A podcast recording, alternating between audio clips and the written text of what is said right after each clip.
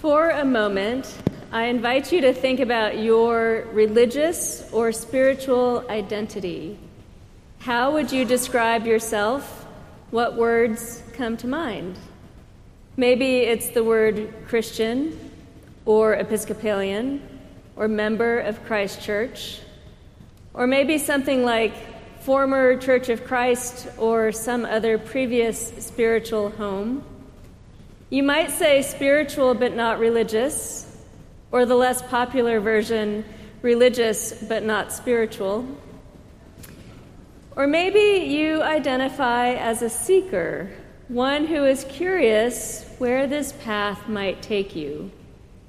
However, you identify, here are some phrases that probably do not come to mind active member, active non member, pledger of record, communicant in good standing.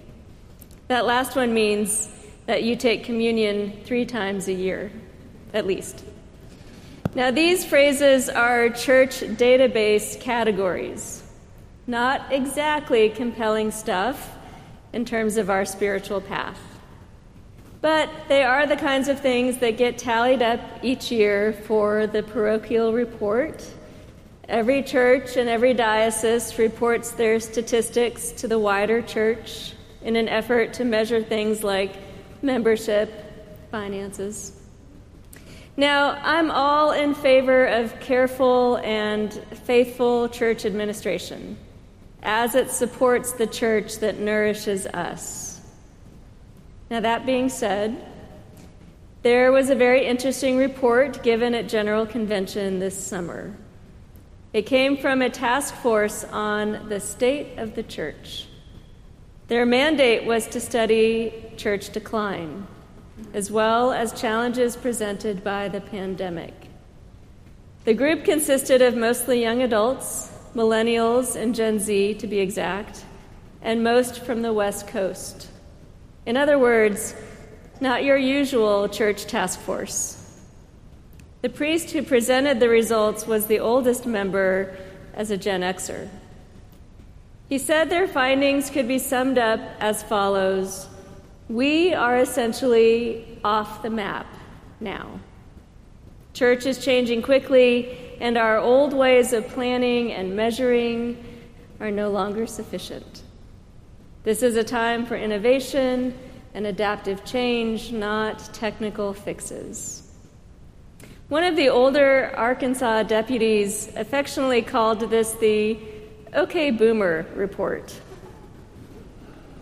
For example, why not revise the parochial report as a tool for planning rather than a means for taking some old measurements?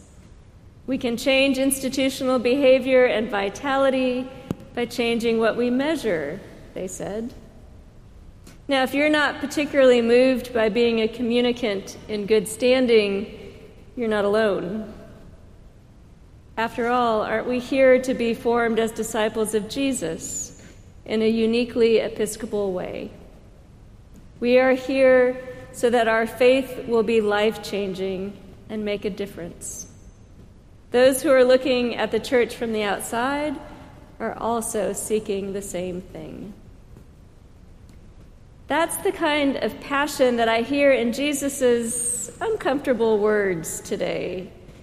This is not the peace be with you, Jesus, or the consider the lilies in the field, Jesus. It's this Do you think I have come to bring peace to the earth? No, I tell you, but rather division. He has come to bring fire to the earth, presumably as a kind of violent cleanse. Jesus, who previously had told such a beautiful story about the reconciliation of a father and a prodigal son, now is setting parents against children and children against parents. What I never noticed before is that generational detail in the text. The older and younger generations will be set against one another. And Jesus, after all, is kind of a millennial prophet, shaking up the old ways of doing things and calling for radical adaptive change in the church. which is always hard to hear for those of us who lead and care for the institution. I think it's helpful to remember that Christian identity back then was new and risky. Faithful religious families were deeply divided over it.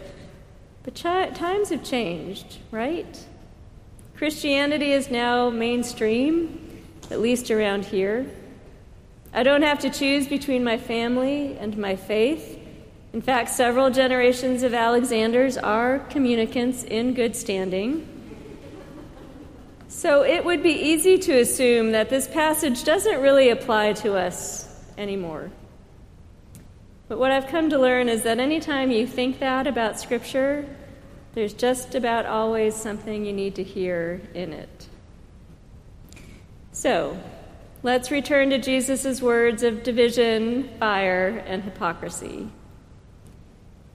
You know that his harshest rhetoric is usually aimed at the religious people, Time and again, he teaches that faith is not about going through the motions. Following Jesus is supposed to change everything in our lives. And isn't that what we actually desire? Don't we want our faith to matter, to shape the way we move in this world, and to guide all that we do, all that we love, all that we value?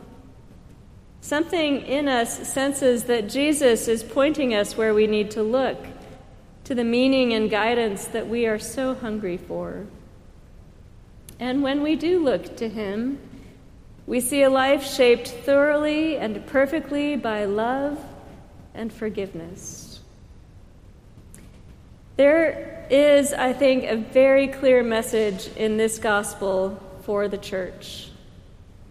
After Jesus brings up the weather, he says, You hypocrites, you know how to interpret the appearance of earth and sky, but why do you not know how to interpret the present time?